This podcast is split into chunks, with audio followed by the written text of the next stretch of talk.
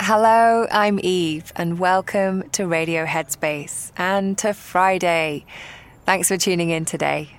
So, I know a lot of us are probably driving a lot less than we used to. For many of us, we're still working from home, but we can still all remember what a good old traffic jam is like. Anyway, I did need to use my car the other day, and I had to get across Los Angeles. So I was on the freeway, or the motorway, as we say in the UK, and I could see the traffic was starting to slow down.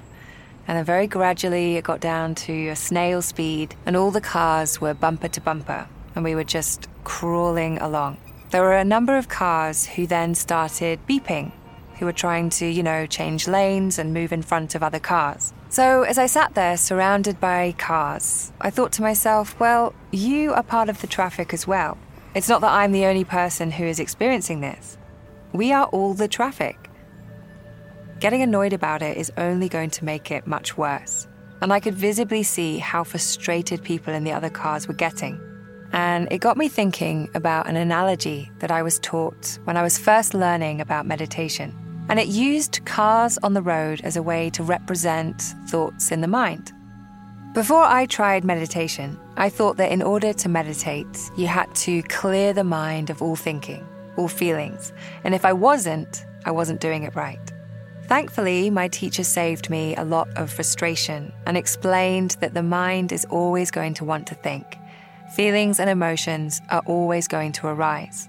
Some days the mind will feel really busy with a lot of thoughts and feelings flying around and you'll want to run away from some and push others away.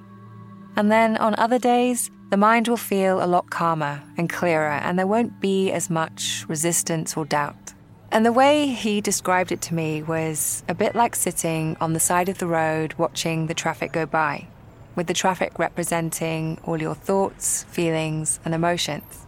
And he said your role in meditation is to observe the traffic, not to try to get rid of it or to push it away. Training the mind is about changing our relationship with the passing thoughts and feelings, learning how to view them with a little more perspective. And when we do this, we naturally find a place of calm. Will we sometimes forget the idea of the exercise and become distracted? Absolutely. But as soon as we remember or realize that we have been distracted, we just return to the side of the road again, watching the traffic go by. So, the next time you're stuck in traffic, perhaps notice what happens in the mind. Do you find that you're getting really caught up in the situation, feeding the frustration? If so, maybe just remind yourself of this analogy, and it might help you to just shift your perspective. Thanks for listening today, and I'll see you back here really soon.